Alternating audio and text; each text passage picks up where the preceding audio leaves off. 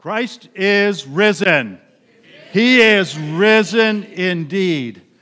God bless you, church, and God bless you, musicians. That is amazing, amazing grace. I'm going to tell you about something that happened just last month. A container ship named the Felicity Ace caught fire, burned out of control for days and days and days. And then for more and more days, it drifted and drifted and drifted and eventually sank. Is this an uncommon problem? Well, sadly, this happens with ships about once every week. Is this an uncommon problem with people? Maybe not either. You know, it seems more common than war, theft, avarice, corruption is the unacknowledged, the unspoken problem of drifting and drifting. People drift from work, responsibility, from the law, from homes, from families, and from God. It's almost like a narcotic. People drift away and drift away and say, well, someday, somewhere, somehow, I'll get to it, whatever, and then sink. Now, friends, I want to tell you the scripture does address the topic of drifting, and I'm going to ask you to look in your copy of the Bible this morning to the book of Hebrews, Hebrews chapter 2. Hebrews chapter 2, and I'd like to read beginning verse 1 and I'll read from the New International Version, 1994 version, Hebrews chapter 2, beginning verse 1. We must pay much closer attention, therefore, to what we have heard, so that we do not drift away. For if the message spoken by angels was binding, and every violation or disobedience received its just punishment, how shall we escape if we ignore such a great salvation? This salvation was first announced by the Lord, was confirmed by those who heard him, and God also testified to it by signs, wonders, and various miracles. Those are the events that happen at the resurrection. And by gifts of the Holy Spirit distributed according to his will. And that happened on the day of Pentecost. But if you're like those who examine and think things through, you may be asking yourself a question. So, what does drifting have to do with Easter? What does it have to do with this resurrection topic? And by the way, what does it have to do with Easter eggs or chocolate bunny ears that you have been cannibalizing this morning? or with that Easter meal that you may have been thinking about? Well, I want to tell you, friends, this is the message of Easter. That drifting is so common and is such a deadly practice to us that Christ had to do something about it. And it's called the sacrificial atonement. Literally, the covering for all sin on the cross. And he removes the deadly drifting and the terror of sin. And He gives us a home and a hope for eternity. This is the resurrection. The resurrection is salvation and the solution, the confirmation that God's plan, plan from time past, has now provided forgiveness and a new life for whosoever will and for those who have been drifting. It is done. So we could say that it's concluded at that point, but we need to ask ourselves some questions. As a matter of fact, we need to ask two questions if we don't want to drift and sink. And these are the two questions we'll look at today. The first question is this What are people, maybe even us, what are we drifting from. The second question is so what? What has drifting to do with people? Maybe even what does it have to do with me? I think it's important for us to recognize that if the resurrection deals with the problem of sin in this world and the problem of drifting, then we need to find out what is the resurrection. The resurrection, I want to say first off, is not an event. Don't be concerned, even though it happened in time and space. It is primarily not an event, it is a person. The person, Jesus Christ, is the resurrection. He says that He is the first, the first from the dead. And He was the one who could say, I'm the first, because He planned the death and the resurrection from the foundation of the world, the scripture says. He is the one who planned everything from this foundation of the world. He is the reverser of death, of the law of entropy. He is the promise keeper, the one who promised three days after his death he would rise. He is the authority the one who says, I have authority to lay down my life and I have authority to take it up again. He is the final fact of history, proven by infallible proofs. He is the hope of humanity. He is the hinge upon which all life swings open or shut based on a response for receiving forgiveness. He, Jesus Christ, is the truth. Without the truth of the resurrection, friends, there is no faith. Without the truth of the resurrection, there is no Christianity. Let's not fool ourselves.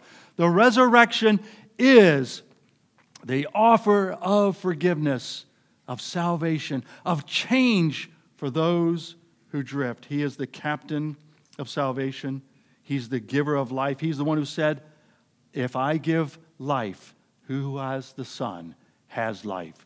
He who does not have the Son does not have life. As a matter of fact, Jesus made a very poignant comment at the, almost, almost at the close of his life. He said, There is no resurrection other than me. He said, I am the resurrection and the life. Friends, Jesus Christ is a resurrection. And as a matter of fact, this is so significant that if the resurrection of Christ, if Christ the resurrection doesn't change anything in this world from time past to even today, then it'll change nothing in the future. But I'm telling you, the resurrection does change all, and it does change everything.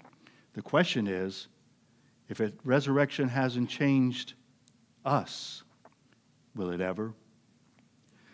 You know, I want to share the, the purpose of what we'd like to look at, I'd like to look at with you this morning, is really addressing this question Are we drifting from Christ, the resurrection, or are we drawing close to Him? And even this morning, as we examine this question, this is a question that we must address not only with us, but with this dying world. So, getting back to the first two, uh, the two questions I mentioned what are people, what are we, possibly uh, even us, drifting from? The scripture is very clear, and it answers right away. It's called salvation. Verse 3 How shall we escape if we ignore such a great salvation. So, what is salvation? It's not coupon Christianity, where you clip out a nice little verse or a nice little saying and you apply it to one of the problems, many of the problems that people are going through to get a discount, as it were. No, but salvation is so vast, the scripture says, so great that the resurrection confirmed forgiveness. And not only forgiveness for us, but forgiveness for all sin, all the universe, all time, all people. Salvation equals forgiveness, and it changes lives, lives that have been drifting. Salvation is so great for two reasons because all, all can have access to it. Verse 3 again asks, How shall we escape so great a salvation? But you notice there's no answer. To the rhetorical question, there is no answer because no one, no one escapes. Wait for it. No one escapes the blessings of salvation because everyone can access every soul the people who you like, the people who you don't like, the people who are not like you, the people who you think, we think, are enemies. All can access salvation. John said it this way He is the atoning sacrifice for our sins. And we respond by saying, Yay! But not only for our sins, John continues, but also for the sins of the whole world. It's as if God cracked open the door of heaven and pours out the blessings and the forgiveness and the change of life of the resurrection to all people throughout time since He planned it to even today. It is cracking open heaven for all. Salvation is also so great because all can be changed now by this resurrection. It is not a postponed promise. Sometimes we may think that the resurrection is someday. But Jesus said, No, I am the resurrection today. It is not postponed, it is now pouring out from that crack, that door of heaven that has been opened up. And it is widening, and it is widening. Can you now see the door of heaven opening and widening and pouring out upon this earth? Now remember, remember the woman who knew that salvation is now? She was in Luke chapter 7. She had lived a sinful life. She came to Christ weeping, wiping his feet with her tears and her hair. And Jesus said to us who read the scripture, and to whoever listens, and to those who were there, as well as to her, her many sins, her many sins have been forgiven. Friends, salvation is now. Do you remember the man who knew that salvation is now? In Mark chapter 5, he had a filthy, the word literally is filthy, impure spirit. And Jesus said, Come out. And when he returned to Jesus in his right mind, at the feet of Jesus, he begged to go back with Jesus. And Jesus said, No, you go to your own people and tell them how the Lord has had mercy on you. Friends, salvation is now. But our people, are we drifting from salvation? It's also important to find out what are we drifting from. Salvation we've thought through as the scripture says, but there's more. What are we drifting from? Could it be the Savior himself? Look back one page, one page in your Bible to Hebrews chapter 1. Because here is where we read the very purpose of the book of Hebrews, the very purpose of the resurrection, the very person of the resurrection. Hebrews chapter 1, beginning verse 1. So in the past, God spoke to our ancestors through prophets of many times and in various ways. But in these last days, he has spoken to us by his Son, whom he appointed heir of all things, and through whom also he made the universe. The Son is the radiance of God's glory, the exact representation of his being, sustaining all things by his powerful word, after he had provided purification from sins or for sins, he sat down at the right hand of the majesty in heaven, and that was at the resurrection. What are we drifting from? You know, salvation, salvation now has a name. And that name is Jesus Christ, the Son, who is the final word of God. There is no revelation other than Jesus the Christ. There is no other word from God. He is God in the flesh. And he remains so. But the world and we seem like we've been drifting past the Savior because we substitute fake Saviors, the things that are sensual, the stuff of life, or the stuff of self. But much of this has been done in ignorance. But now that salvation has a face, salvation has a name, we're no longer drifting in ignorance, but we're drifting past the resurrection, the blessings of that, forgiveness, the offer of life anew, and no longer in ignorance, but perhaps in arrogance. So, someone may ask, well, what does drifting look like? And how do I know? How can I tell what drifting looks like? Look back to verse 1 in chapter 2. The scripture answers. It says, We must pay much closer attention to what we have heard so that we do not drift away. Ask yourselves, ask your friends, ask anyone. Are we paying closer attention? Literally, the word means are we thinking, examining, are we searching God's Word? Or are we searching this world? Are we looking for fake saviors?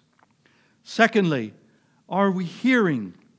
Again, the word literally means repeatedly hearing. Have we repeatedly heard, whether a person is religious or not, of the forgiveness, the salvation, the resurrection, the desire for life to never end, because it exists in philosophy, it exists in science, in religion, in relationships, in the arts, and even in the economy, because it will pro- promise to provide you never ending bunny ears. Everyone wants to end death. Everyone wants to have something eternal. And have we been hearing, paying closer attention to God's voice? Or have we been hearing all of these shouting idols that distract us? The third question is this How do we tell? Have we been drifting away? You know, like a leaf or a twig that floats upon a stream down, down, down a drain? Have we been drifting past the destination? That is, the one who from the shore calls us to come to me. Have we been drifting past him as a world, as a nation, as people? Because he has been offering salvation, forgiveness. Have we been drifting past him? So the question remains what are we as people, or maybe even us here, drifting past? Has it been past salvation? Has it been past the Savior? Has it been past what the resurrection is, not an event, but is a person? Have we been drifting past? You know, the resurrection is infallible proof that He changes the drifting death of all humanity, whosoever will, if we but accept, accept his son.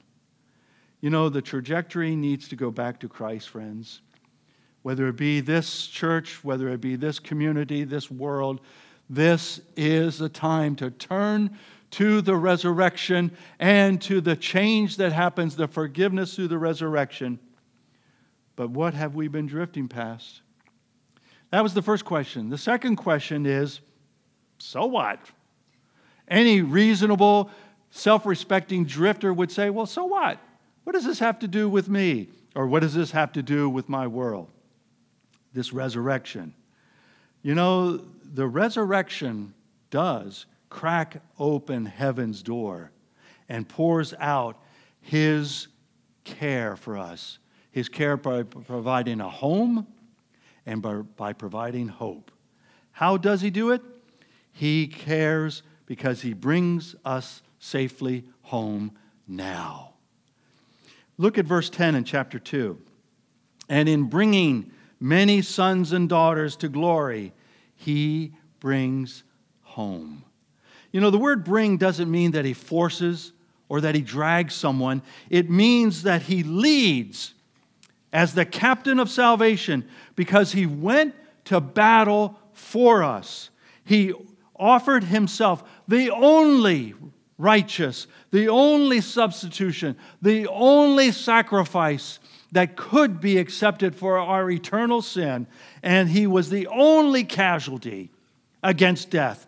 And he only raised himself as the victor. He went before, he cracked open heaven's door, made a home for us now. And that home is not just someday, that home is now in his home, with him, in the body of Christ, with other believers, in a church, in a local body of believers to whom he is calling us. He's given us a home now.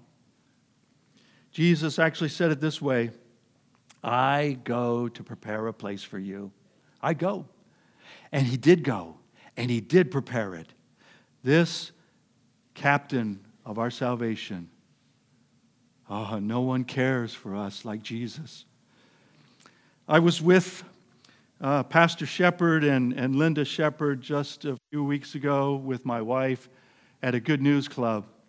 And in this Good News Club, one young lady, eight year old girl, who had had multiple fathers or dads actually, a troubled mom, and a very difficult life. I asked her, I said, Who cares for you? And she turned with a smile and she said, Jesus cares. You know, Jesus cares also because he destroys what tries to destroy us now.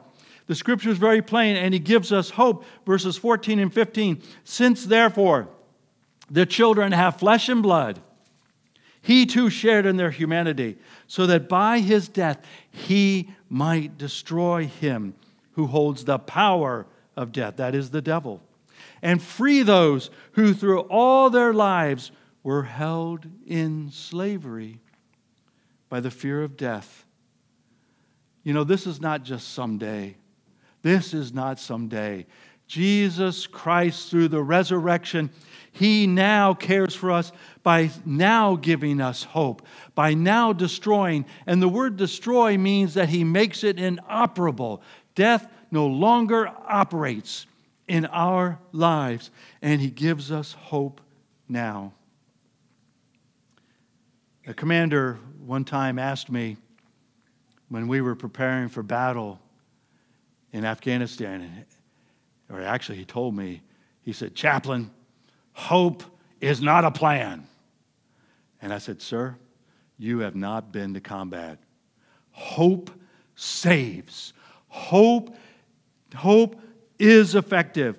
And I have been to battle, and I have seen many die around me, and I have placed many boxes with flags draped upon them in aircraft going back to their loved ones.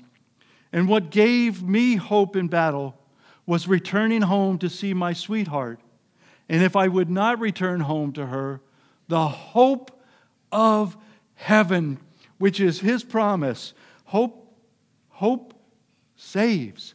Hope is effective. So what? So what? Christ cares. But he gives hope now and hope to come. Can you hear heaven and heaven's door cracking open? Can you hear it widening? Can you hear that because of the resurrection planned from time past, the death and resurrection, and for the change of lives, your life in Jesus Christ, can you hear that door widening, pouring out more and more blessings? Or are we drifting? Are we drifting from the sound? So you're not sure? You're still not sure? Well, this leads to a third question. I only told you there were two questions, but this is now the third question, the question I didn't mention. The first question was what? Christian or non Christian? Are we drifting from what we've heard about the Savior, salvation in the Savior? The second question is so what?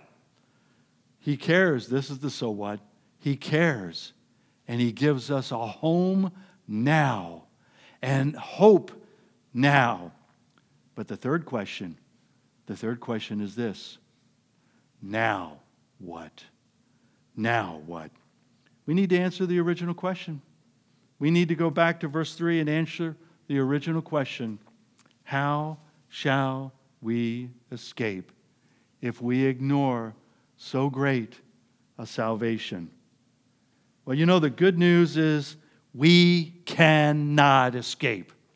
The good news is that the blessings of the resurrection, the blessings of forgiveness, the blessings of a life that has been drifting, turned in trajectory back to Jesus Christ, that has now been good news. And it is not only the news for now, but there is a final resurrection to come. You, here, the world knows the facts of the resurrection that Jesus Christ rose from the dead, the resurrection proven by infallible proofs, by eyewitnesses. More eyewitnesses saw Jesus Christ alive, proven in history, than saw the inauguration of George Washington the second time or the signing of the Declaration of Independence. You know, the resurrection changes the world now. It touches all aspects of this world. It whets our appetite for second chances. We cannot escape the blessings of Jesus Christ, the resurrection. Can you hear the silence? The silence of the empty tomb? Can you hear the praises of those who have been changed now? Can you hear heaven's door cracking open? But still, we need to answer the question. We must. How shall we escape? And the answer is the same we can't. We can't. Christian or non Christian, if we are drifting from the resurrection, we may have been drifting for years or drifting just for minutes. That's okay. But if we have been drifting from the resurrection, so great salvation and so great a Savior, can we hear the silence in the court of our deserved accusation? So, back to that question, the third one. Now what? Christian, have you been drifting long or short? If so, give your life back to Christ. Christ, the resurrection. The resurrection is Christ. Non Christian, have been drifting. You heard about salvation, you heard about the Savior, the one who cares. Lash your life to his rescue. For what a rescue! What a rescue he will give. Everyone, anyone, anywhere can do these three things. We may act on these three things. First off, recall salvation and the Savior. Take time to renew your mind in the Word of God. Listen to the voice of God and not the voice of this world.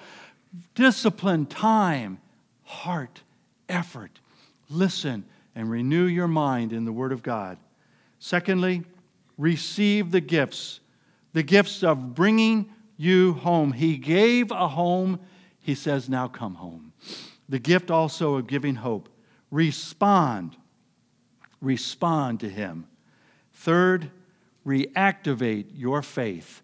Reactivate faith in Jesus Christ, God in the flesh, God the resurrection, who loves and cares for us. Reactivate your faith. Friends, drifting is done. Drifting is so old and it is so soggy. Drifting is now done. Return, return to Him. Without the resurrection now, death is a mighty conqueror, and before whom we are all helpless. We can only beat our fists with utter futility against the unyielding and the unresponding tomb. But the good news of Easter, of the resurrection, Christ the resurrection, is this death has been defeated. Our conqueror, who was death, has now been conquered. In the face of the power of God in Christ Jesus, death is helpless. It cannot hold him, and the resurrection has been brought to life, not only the life now, but the life to come. The empty tomb is proof. The resurrection changes all this world now. And the resurrection, who is Christ, changes every life. Whosoever will may come. But this is the question Can you hear heaven's door cracking open? Or are you drifting from that sound? This is now the time to say, I, Jesus, whether I've been drifting a long or a short time, I now reach out. I come to you. Friends, I ask you, express your faith with me. Stand with me, please. Where you're, sta- where you're seated right now, stand with me. And I want us to do an exercise that we have done as been, has been done for centuries, where someone would declare, Christ is risen. And then those who thunderously respond out of faith in Jesus Christ say, He is risen indeed. Let's do that together. I'll say it, you respond thunderously. Christ is risen. He is risen indeed. Oh Lord Jesus, I pray, hear, hear us as we come before you, as people who, who are aware of drifting and yet we turn. We turn to your salvation. We turn to you, Savior. And for those here who have expressed this for the first time, give them courage courage to stand with you, courage to call out on other believers here, like these elders, to express their home and hope in you. Hear us, O Lord, for this people, for these families, for this community, for this world, for we love you, you, the resurrection and the life. Amen and amen.